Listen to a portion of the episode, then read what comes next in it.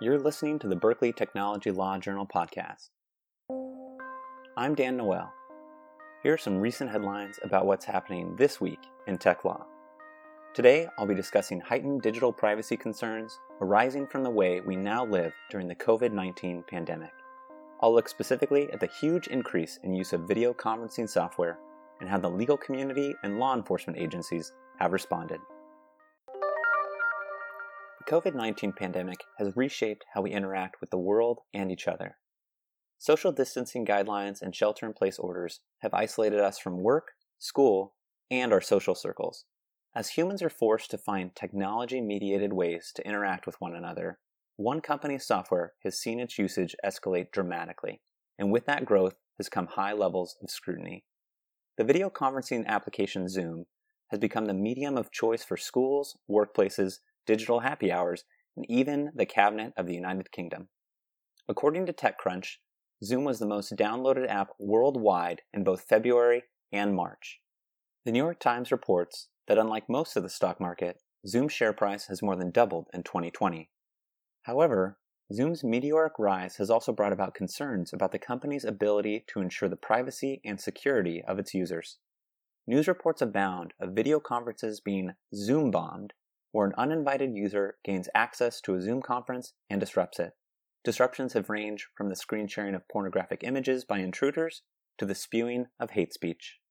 On March 30th, the New York Attorney General sent a letter to Zoom asking for information on whether and how the company has addressed security concerns that have arisen due to its increase in popularity. The letter did not mention any legal action being taken or considered by the AG's office, and it acknowledged the utility of the software. But it did express concern about how Zoom was handling these issues. An April 3rd letter to Zoom from 19 members of Congress expressed similar concern. Also on March 30th, the FBI issued a warning about Zoom conferences.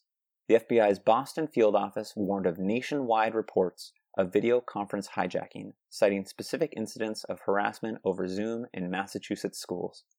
The FBI warning offered recommendations for user safety, including instructions to update Zoom software and refrain from sharing links to meetings via social media. Since then, authorities in Michigan and Pennsylvania have issued not just warnings about Zoom bombing, but promises to prosecute such disruptive behavior. Matthew Schneider, United States Attorney for Eastern Michigan, said, You think Zoom bombing is funny? Let's see how funny it is after you get arrested. Zoom has also come under scrutiny for how it shares its data. On March 27th, Zoom acknowledged that it inadvertently shared user data with Facebook through its iPhone app. The New York Times also reported that a premium Zoom feature called the LinkedIn Sales Navigator would display information from the LinkedIn accounts of other participants without their knowledge. In addition, the Washington Post reports that thousands of personal videos recorded on Zoom were stored in cloud storage space online, accessible without a password. These were videos recorded and stored by participants but because Zoom used a consistent sequence to name its files, the videos were easily searchable by experts. A privacy expert quoted by the Post said one search yielded over 15,000 results. Videos using the same naming sequence had also been posted to YouTube and Vimeo. According to Law 360, Zoom's data sharing practices are now the subject of at least two putative class action lawsuits in the Northern District of California. Those lawsuits include claims under the new California Consumer Privacy Act. Both allege that Zoom failed to meet the CCPA's requirement that companies inform consumers of how their data is collected and how it will be used.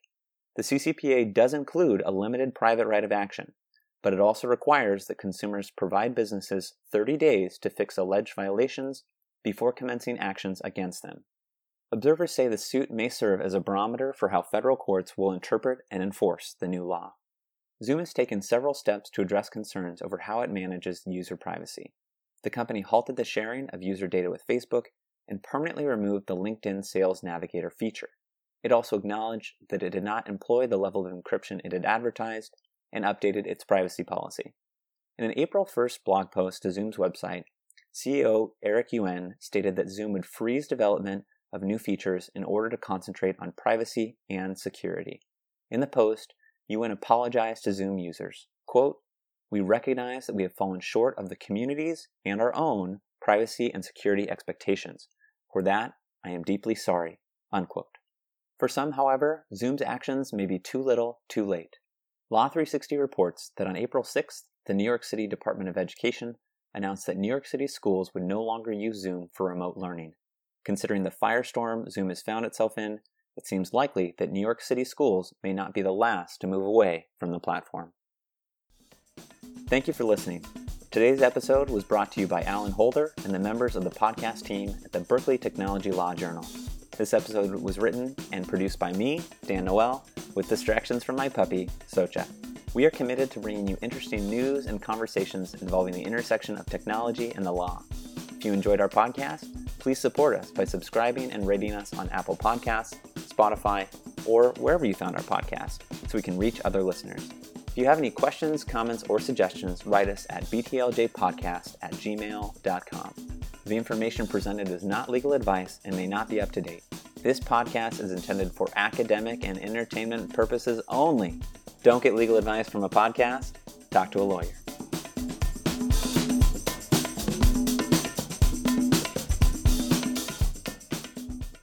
Good girl. Where's the howl for mama?